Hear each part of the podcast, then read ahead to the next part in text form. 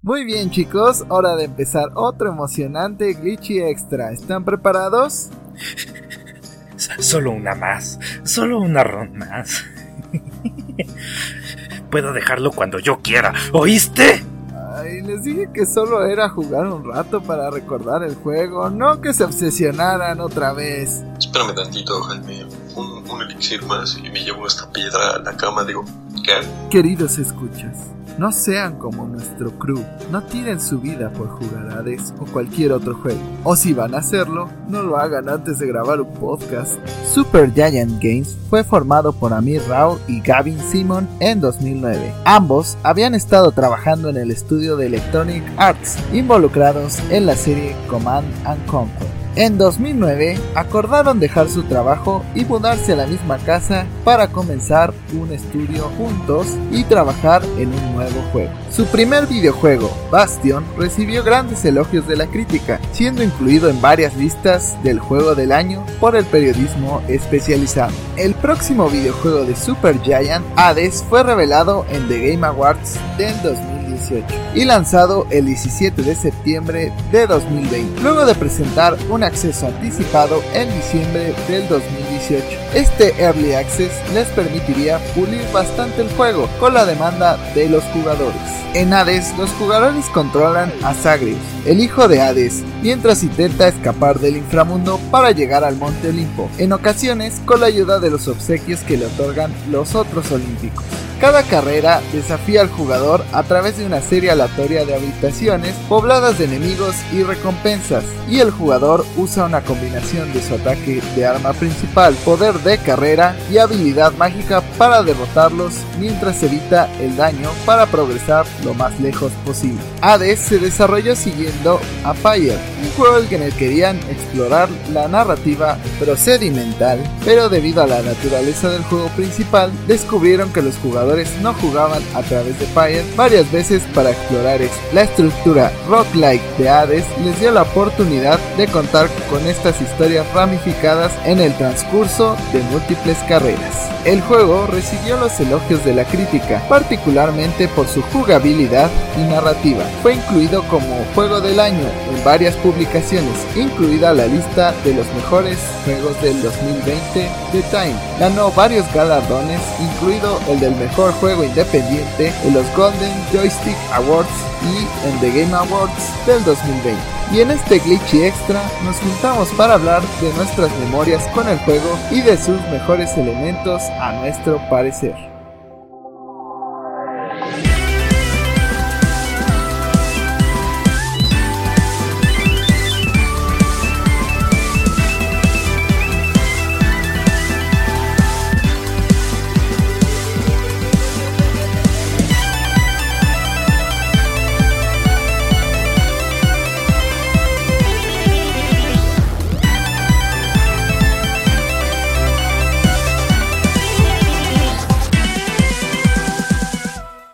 Bienvenidos a otra entrega más de nuestro Glitchy Extra. En esta entrega yo seré su anfitriona, Lucía, y me encuentro aquí con Jaime. Manotas. Ah, no, ese es Alan, ¿verdad? ¿Cómo están, amigos? Aquí estamos muy felices de estar en otro maravilloso Glitchy Extra. Y Diego. What's up?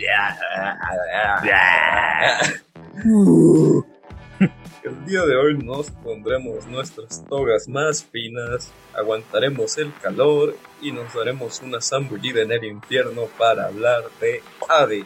¿Qué opinan de este hermosísimo juego? Cuando hablaste de calor y infierno pensé que hablabas de Mario Sunshine, entonces no estoy listo para esta conversación. Yo pensé que hablabas de Latinoamérica. No hace tanto calor todavía. No, pero... Hades. Yo nunca había jugado un juego de estos roguelike más que Dead Cells. Y Dead Cells en parte me gusta, pero en parte como que nunca lo entendí. Nunca había jugado este tipo de juegos, entonces fue como llegar y... ¿Por qué no avanzo? Y era de... What the fuck, o sea, me recordaba los tiempos cuando no tenía memory card en el PlayStation 1 y entonces si perdía tenía que volver a empezar. Y era de, la vida es dura, hijo. pues como que me sacó de onda. Yo realmente ya me subí súper tarde, me subí cuando ya la prensa estaba de Hades, este pinche juego que es mejor que Final Fantasy VII Remake, que me cuesta admitir que es mejor, pero no sé. No lo pude jugar hasta que llegó a Nintendo Switch, pero me maravilló desde entonces. Antes de continuar con Diego, nada más para nuestros escuchas que no tengan muy seguro que es un roguelite, vamos a aquí definirlo rápido. Hace mucho tiempo hubo un juego llamado Rogue, que era este como juego de texto donde podías básicamente hacer muchas cosas, pero era muerte permanente, entonces cada vez que morías tenías que volver a empezar. De ahí a los juegos que surgieron de un estilo similar se les empezó a llamar roguelike, y de ahí otros juegos que empezaron a tomar solo ciertas partes del gameplay y utilizarlas, como el permadeath, como el empezar tus runs cada vez de cero, como ir consiguiendo mejoras para tus siguientes runs. Se les llamó roguelite, como es Binding of Isaac, Enter the Gungeon, Hades. Ya hoy en día para la gente, como la mayoría, la diferencia entre roguelike y roguelite realmente es insignificante. O sea, los dos términos, pues en el léxico popular básicamente se pueden usar sustituyendo el uno al otro. Ya entras en más términos, pues vemos esa separación que acabamos de explicar. Yo sí ya había tenido una aproximación a los roguelites. Yo había jugado Dead Cells antes de haber jugado Hades, y había jugado Binding of Isaac, a pesar de que no fui gran fan de Binding of Isaac, aunque disfruté mucho mi tiempo con Dead Cells. La verdad es que no me consideraba fan de los roguelites, de hecho no me gustaban demasiado, y en eso llega Hades, y lo amé, es increíble, qué buen juego. De hecho, cuando estaban las épocas de los Game Awards el año pasado, yo estaba subido en el tren de Final Fantasy VII Remake y yo estaba diciendo que ese era el juego del año. Pero ahora que tengo un poco más de perspectiva y que he jugado y que pues jugué casi todos los juegos que estaban nominados a mejor juego del año, viéndolo de manera un poquito más objetiva, creo que el juego del año pasado era Hades. En verdad es un juegazo desarrollado por un estudio chiquito. La cantidad de horas de contenido que te da es impresionante. Todas las armas son divertidas. No importa cuántas veces ves en la misma área, sientes que te provee el mismo reto. No, neta, no te aburre. Sí, no, Hades lo amé. Le he tirado cerca de 60 horas a ese juego. Es una verdadera y auténtica maravilla. No sé por qué pensé que ibas a trolear como Maximilian y ibas a decir algo como: después de analizarlo mucho, The Last of Us es el mejor juego de ese año, por sus narrativas, su historia. Ni de broma diría eso. Es difícil pues poner estos dos juegos a competir en ese sentido de juego del año, porque pues sí, Final Fantasy VII Remake tiene como ese peso de tantos años atrás venir para acá, tanta gente esperando, pero al mismo tiempo creo que aplica el mismo argumento que alguna vez escuché para Hollow Knight en Hades, que es por el precio que estás pagando y el equipo que está detrás del juego, básicamente el juego es perfecto. Si lo analizas más críticamente, omitiendo el precio, lo que pagaste, lo que quieras, sí, tiene sus detalles, puede mejorar. Pero para el precio que tiene y la cantidad de contenido que tiene y el amor que le dedicaron, muy difícil sentarte y decir como, ah, sí, no lo valió, ¿no? O sea, desperdicié mi dinero. Y en Final Fantasy VII, pues, por lo mismo de las altas expectativas que tenía la gente tantos años atrás, digo, aún así fue un éxito de juego. Revolucionaron el sistema de combate del RPG por turnos. Sigo esperando que Xenoblade aprenda algo y lo implemente.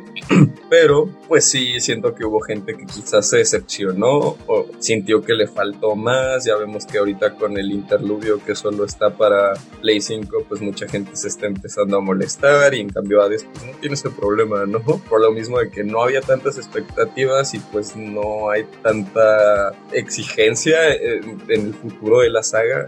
No sé, sí, siento que alguien se molestó con Final Fantasy VII Remake. Creo que tiene muchos pedos, ¿no? O es simplemente una persona que pues saliera como saliera el remake, se iba a enojar porque no iba a ser el original, pero para mí está ideal. O sea, ¿quieres más contenido? Son como cerca de 50 horas para terminar el juego, o 60 o más. O sea, realmente si te tomas el tiempo, pues puedes estar ahí un buen rato. Creo que pues por ese lado no queda de ver, aunque no estamos hablando de Final Fantasy. Y en cuanto a mí, pues mi zambullida en Hades fue esperada. Yo pues fui adicta a los roguelites mucho tiempo. Al día de hoy los sigo disfrutando muchísimo, creo que es de mis géneros favoritos de videojuego. Empecé con Binding of Isaac, el primerito, y de ahí pues Rebirth, Enter the Gungeon, Nuclear Drone, pues varios juegos, ¿no? La verdad es que sí soy fan. Y cuando llegué a Hades fue como, bueno, va a ser un roguelike más, ¿no? O sea, estaba emocionada, pero pues mis expectativas para así como el mejor roguelite en ese momento eran Enter the Gungeon, que en mi opinión es un juego bastante bueno. Y llegó Hades y básicamente agarró mis expectativas, las explotó, y conmigo en ellas, ¿no? O sea, fue como, toma, presentación perfecta, personajes hermosos, interacciones divertidas, puedes apapachar a Cerberus, la música impresionante, el gameplay hermoso. La verdad es que ese juego me atrapó al punto en donde empezaba a jugar y de nada veía la hora y ya eran las 3 de la mañana y era como de, bueno, una run más, ¿no? Sí me da tiempo de una run más, no hay problema. Quiero preguntarles si se acuerdan de con qué arma y si pueden con qué build lograron pasar el juego por primera vez. No me puedo acordar del build, pero sí me acuerdo del arma. Terminé la primera vez con los puños y me parece que fue mi 11ª run. Hades no se me hizo tan complicado, creo que el muro que me bloqueó para terminar el juego fue el miserable de Teseo y el Minotauro. Creo que eso fue lo que más trabajo me costó en la run. Nada más, a partir de aquí escuchas, aviso, puede que haya spoilers para Hades. Si no lo has jugado para este momento, no sé qué estás haciendo con tu vida, pero no digan que no hacemos spoiler warning. Creo que lo que más trabajo me costó en la run fue Teseo. Ya lo había intentado con todas las armas. Me acuerdo que cuando terminé por primera vez no me gustaba para nada el arco y al final creo que se volvió mi arma favorita, pero creo que vamos a hablar de eso un poquito más tarde. Lo terminé con los puños, no me acuerdo el build. Me parece que tenía poder de ataque de Poseidón y el dash reflejante de Atenea, pero no te sabría decir más de eso. Yo sí recuerdo bien el arma con la que le pasé, igual no recuerdo exactamente el build, pero yo soy sumamente repetitivo, entonces seguramente habré tomado, si se podía, la maldición de Ares, que pues si han jugado el juego es muy buena porque pues, es un daño que puede caer en cualquier segundo, así no estés golpeando al enemigo en ese momento. Sobre todo me gusta la combinación que hace que se tarde un poco más en activarse, pero haga mucho más daño. Mi arma favorita fue Exagryph. Me recordó mucho de ciertos juegos con armas, con pistolas y demás. Muy contra, muy... Bueno, sí, muy contra, por así decirlo. Si contra se viera desde arriba. Siempre hacía como estas mejoras a las armas, que el misil cayera directamente. No me gusta como esperar a que caiga así de...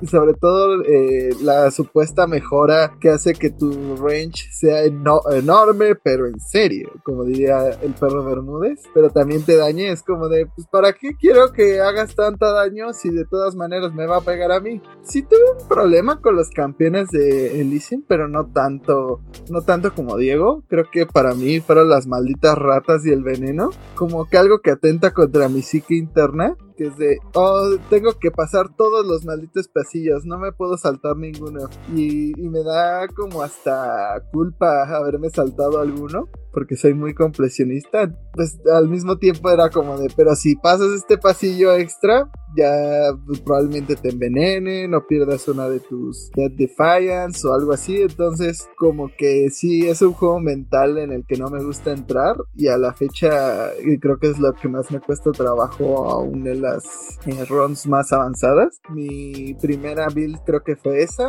Usualmente agarro el dash de Poseidón porque tiene un knockback muy chido y hace mucho daño, más que la mayoría, aunque también el de Atenea, pues poder regresar siempre será bueno, pero creo que prefiero el de Poseidón porque pues, usualmente voy por hacer más daño a que no me hagan. Pues sí trato de que no me hagan, pero desde un principio, porque otra cosa de mi build es que siempre uso la mariposa de Thanatos, que te beneficia si no te pegan durante todo un piso o durante todo un nivel, pues te sube como 2.5 de daño, entonces es bastante buena. Creo que fue la primera que Bueno, el primer brachecito que usé para pasar el juego. Curioso que haya sido con Exagryph, porque, bueno, o sea, no sé si estoy seguro, para todos es igual, porque no recuerdo cuáles eran los criterios para desbloquear las armas, pero creo que esa es la última, ¿no? Que te desbloquean. Sí, es la última, entonces imagínate el proceso de frustración de que no había pasado el juego con todas las armas. No, o sea, deja eso. Además, yo me acuerdo cuando desbloqueé Exagryph, que fue como, muy bien, espada, lanza, escudo, de arco. ¿Eso es un rifle? Así como Zagreus, vengo aquí a patear traseros y a mascar chicle. Y ya se me acabó el chicle.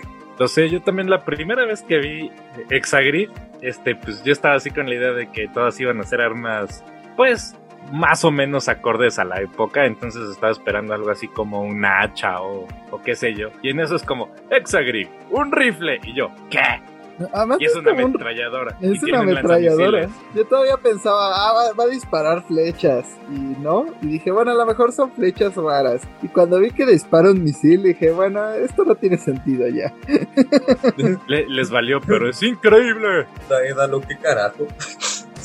La primera vez que yo pasé el juego fue con la espada estigia, así que me aferré a lo básico al principio, me gustó mucho la espada, como que podías hacer ciertos combos que yo sentía que eran bastante, pues, seguros, ¿no? Tienes daño en área por si te rodean, tienes forma de abrirte paso con los básicos que funcionan tipo raka. Para el que no sepa qué es una raka, es un término de juegos de peleas que es una secuencia de ataques que te van avanzando o van moviendo tu personaje en una dirección, ¿no? Entonces se considera bastante útil y seguro. Me acuerdo que mi build fue prácticamente empédalos a todos, porque traía como puros bufos de Dionisio, que no solo me parece muy divertido todos los diálogos de Dionisio, sino que en el peor de los casos podía envenenarlos con el alcohol y solo ponerme a dar dashes a la esquina hasta que se murieran.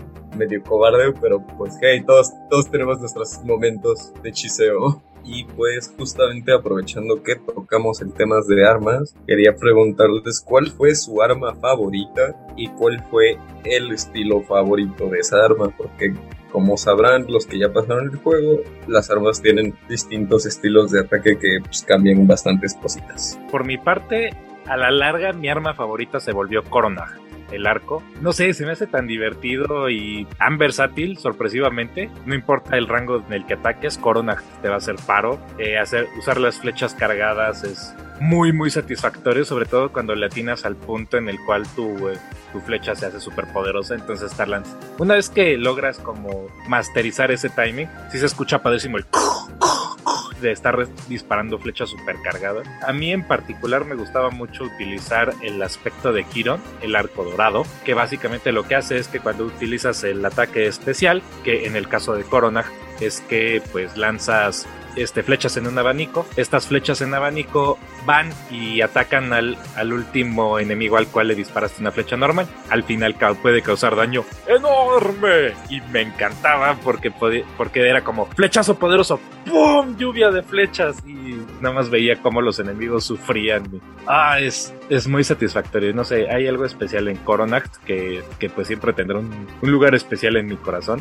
Baraza, la lanza, con el aspecto de Hades también me gustaba mucho, aunque encuentro curioso que siendo un tridente o una lanza no hubiera un aspecto de Poseidón, porque pues Poseidón se le caracteriza por tener un mendigo tridente, pero bueno, en fin, el tridente con el aspecto de Hades. Yo voy a ser el más aburrido porque mi arma favorita es Exagryph, otra vez, pero con el aspecto original de Zagreus.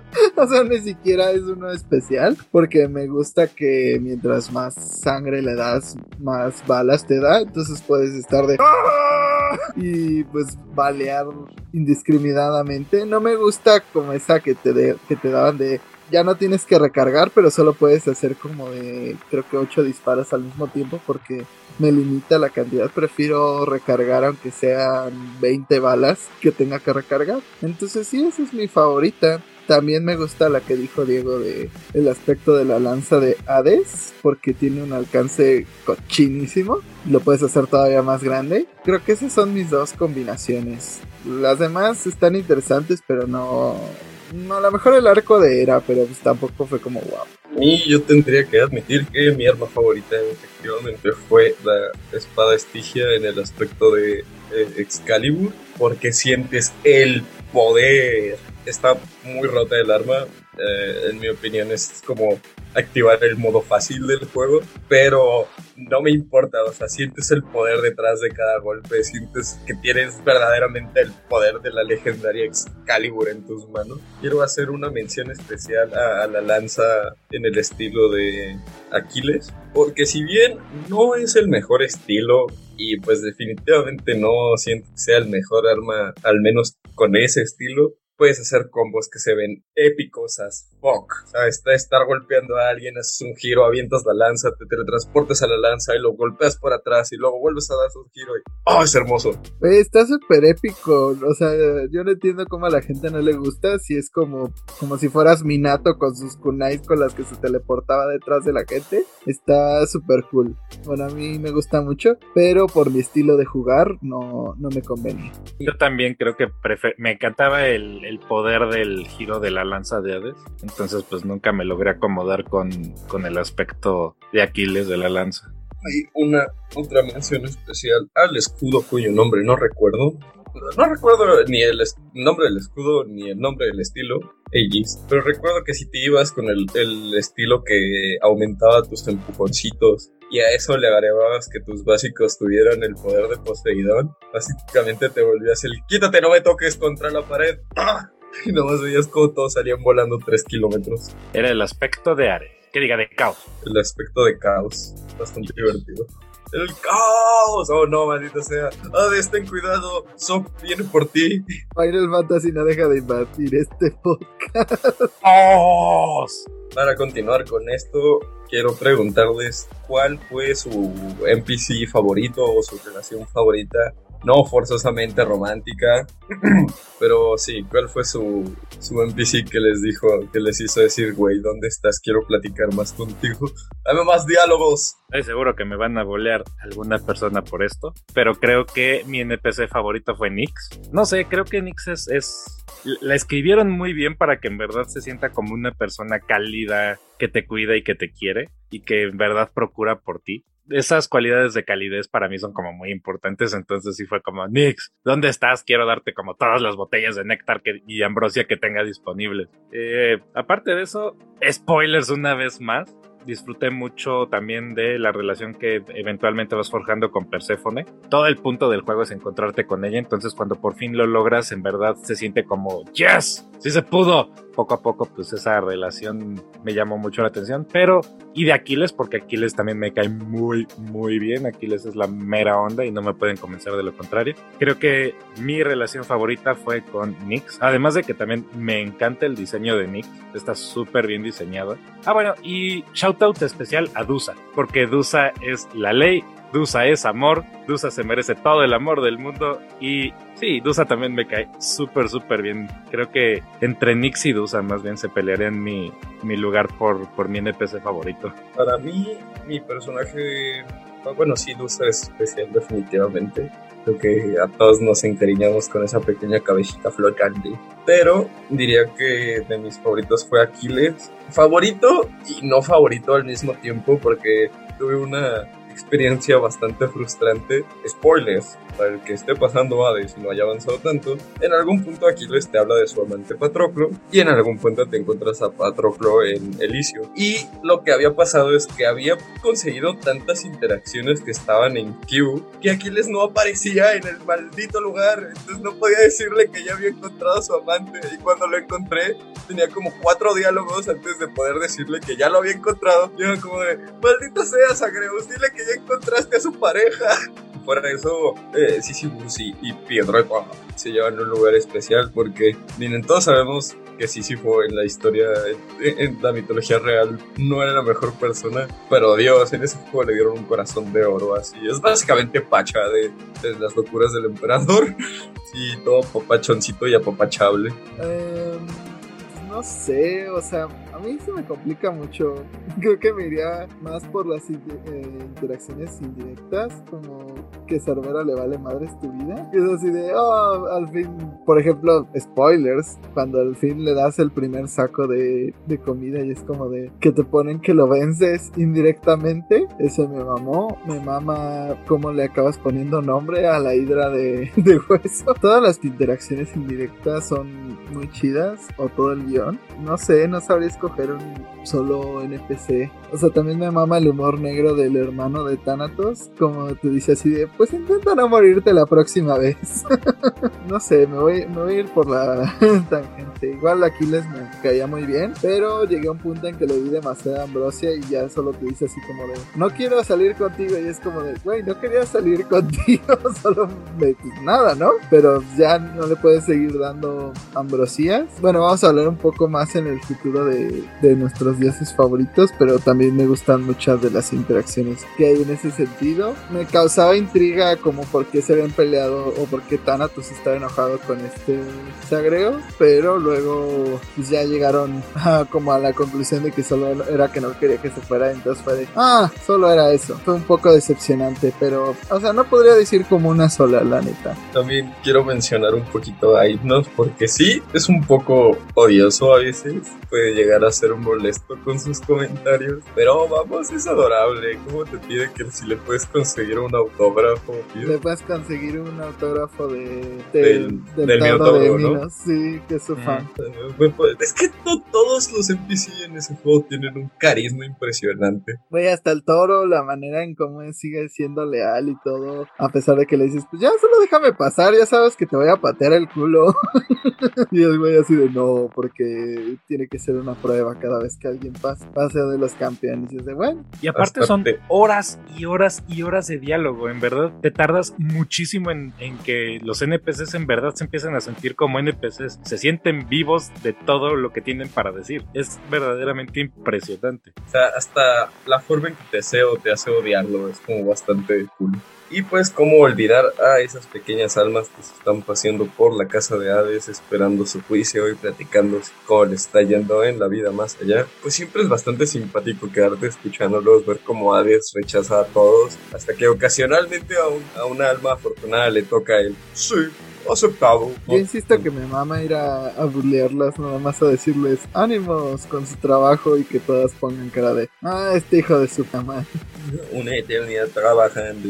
Y para seguir esta conversación, yo les preguntaría ¿qué les gustaría ver en un Hades 2? Pues a mí, sobre todo de la parte de la historia original, siempre me ha llamado el concepto de que pues Hera nunca apareció en el juego 1, más que como un aspecto de un arma personal, y pues Hera siempre en la historia, bueno, en una de las 20.000 versiones, quiso deshacerse de Zagreus mandándole a los titanes y pues lo logró y lo hizo cachitos. Pero me gustaría pues que se representara esto de alguna manera, no sé, que Hera se enterara, no le cayera bien Zagreus por alguna razón, no entiendo, y tuvieras que enfrentar a los titanes o alguna guerra, que estaría padre, que tuvieras que tomar lados de a cuáles dioses apoyar, a cuáles no. También está esta famosa confabulación que era contra Zeus. No todo puede ser Three Houses, Jaime. Nintendo no me lo va a dar, entonces Supergiant sí.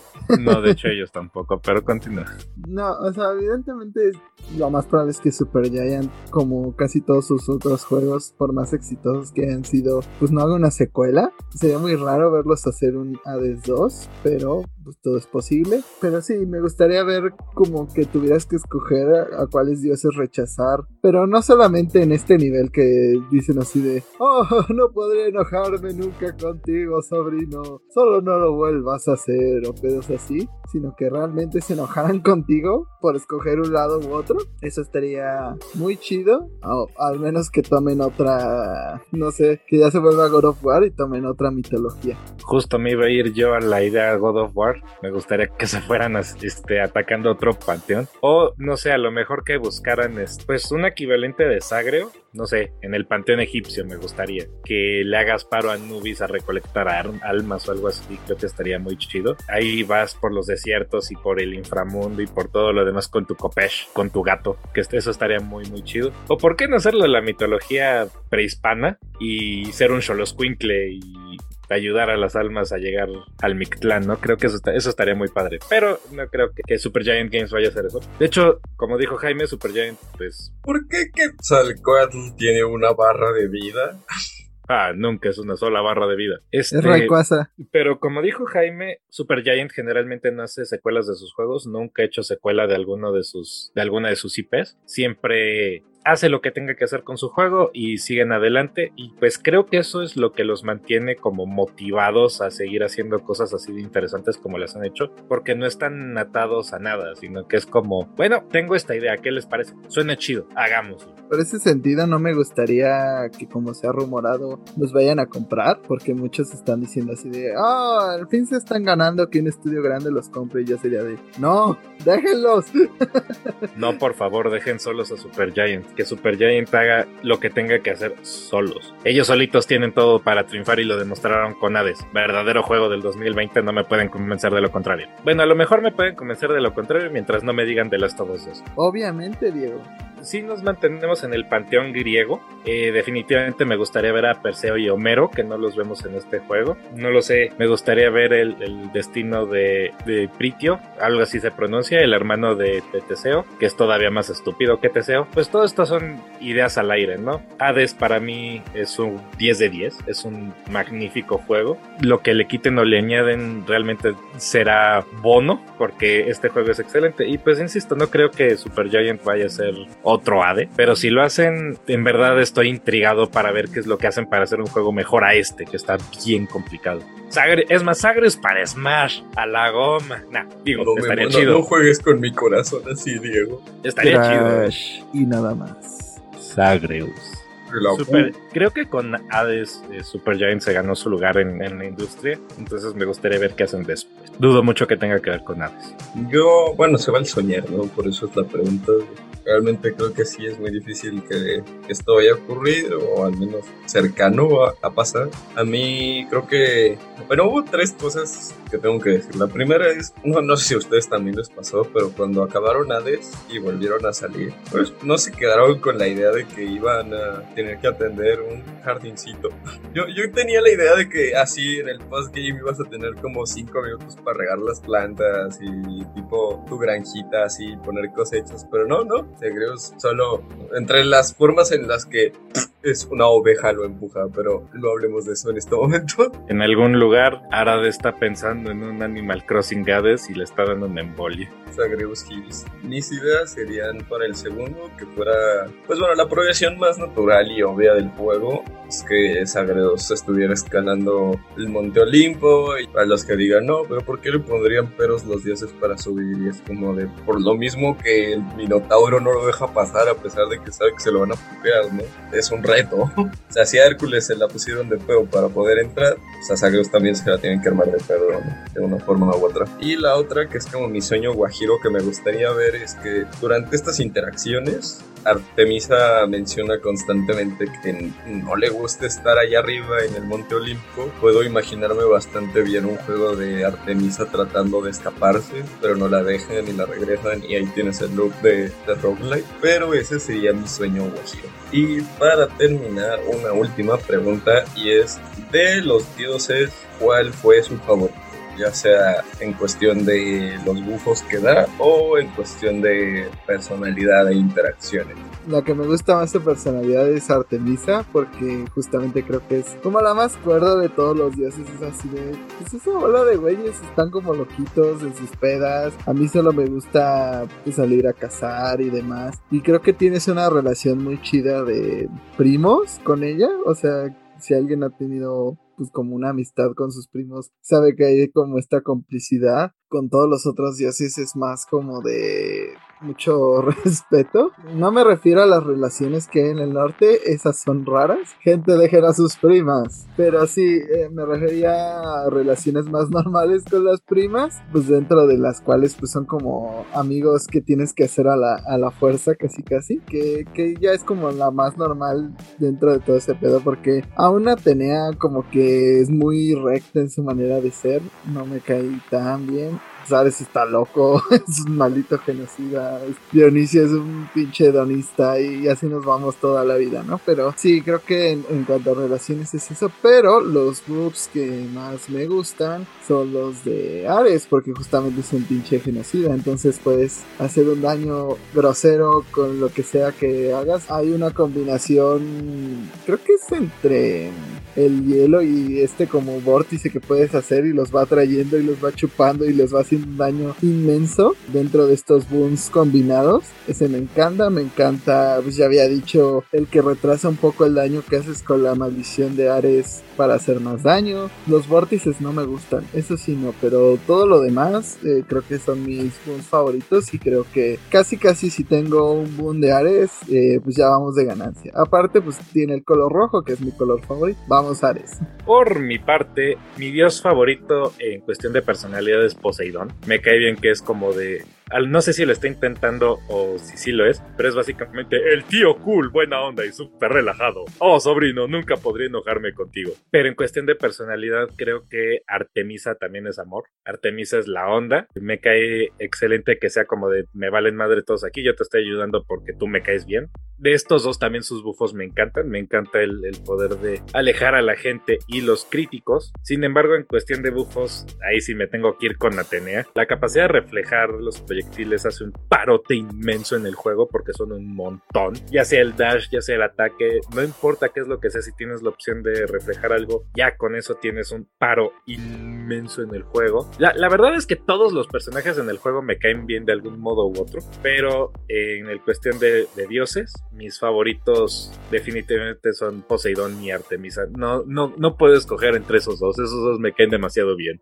Por el pick que nunca nadie iba a agarrar, y es, en cuestión de poderes, Hermes, porque con un dash extra todo es posible, el cielo es el límite, un dash extra te vuelve imparable, más velocidad de movimiento te vuelve básicamente inmune a proyectiles, y pues siempre me pareció curioso que Hermes está como en su propio, pues ahora sí que en su propio pedo, porque es como, sí, yo vengo y voy, y sí, ellos están locos y hacen su guerra, y yo nomás entrego paquetes, ahí nos vemos, chao, tengo lugares en los que estar, cosas que hacer, no me hagas perder mi tiempo. Creo que Hermes nadie lo contó porque es casi como muy complementario y a fuerzas te lo encuentras aunque sea una vez en cada run. Yo siempre agarro pues como el bus de velocidad o el que te da invisibilidad así y te puedes seguir corriendo a la madre, y obviamente el dash extra pues no hay quien no lo tome, ¿no? Si pudiera me haría una ronda de puro Hermes, pero pues el RNG no te lo permite.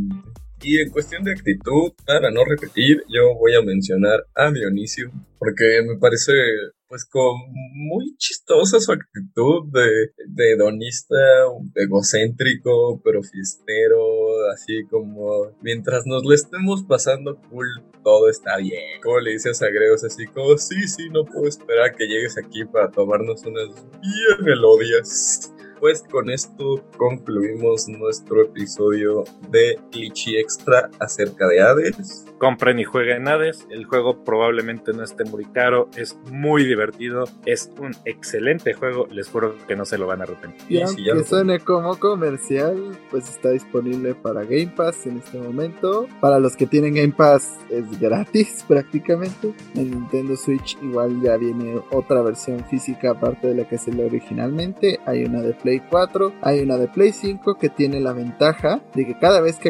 acaricias a Cerbero sientes cómo se mueve en tu control, entonces ya es la mejor versión del juego que hay, obviamente. Sí, o sea, está disponible en todas las benditas plataformas habidas y por haber. Futuramente también en refrigeradores y tostadores inteligentes. Pueden encontrar, no se les olvide darle like, manita arriba, ya saben, como le quieran decir, follow, todas esas cosas. Y si quieren darnos sus opiniones acerca de Hades o quieren preguntarnos algún tip si se lo compraron y empezaron a jugar, pueden encontrarnos en nuestras redes sociales. A mí me pueden encontrar como LCherrybomb7 en Instagram y como LucisKaiskai en Twitter. A mí me pueden encontrar como Jaime Higuera en Facebook, como @redgames_ en Twitter, como Jaime Higuera 100 en Instagram. Tampoco olviden buscar las redes de Glitchivision, @Glitchivision en Twitter, @Glitchivision en Instagram y Glitchivision en Facebook. Y sobre todo coméntenos cuál fue su build con la que pasaron el juego, su personaje favorito y muchos temas más que nos quieran pues proponer para este Glitchy Extra. A final de cuentas, ustedes son los que hacen esta sección en específico. Y a mí me pueden encontrar como El Árabe García, tanto en Twitter como en Instagram. No se olviden también de que este podcast está disponible en todo lugar en donde se puede encontrar un podcast: Spotify, Apple Music, iHeartRadio y hasta en YouTube si les es posible. Compártanlo y pues ahí nos dicen qué quieren de esto, de este subpodcast. Y no se olviden de ver nuestro Glitchy Extra del Chango Marango Donkey Kong.